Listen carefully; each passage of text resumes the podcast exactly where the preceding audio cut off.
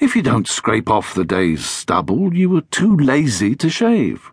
Two days' beard immediately makes them wonder whether this is some new look.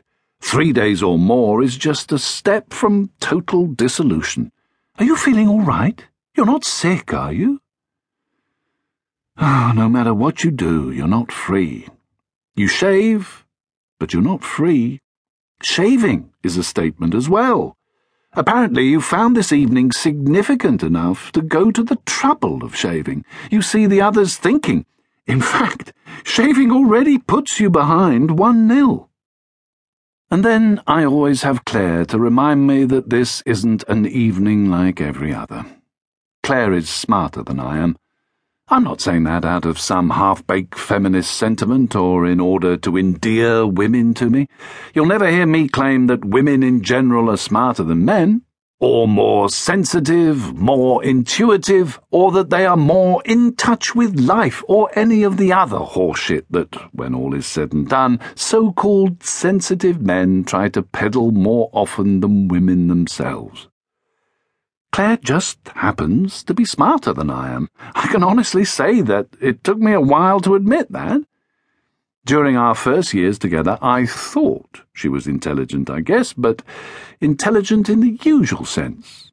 Precisely as intelligent, in fact, as you might expect my wife to be.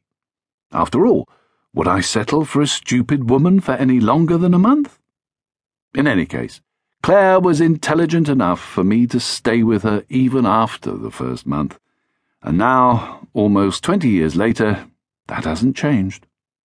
So, Claire is smarter than I am, but on evenings like this, she still asks my opinion about what she should wear, which earrings, whether to wear her hair up or leave it down.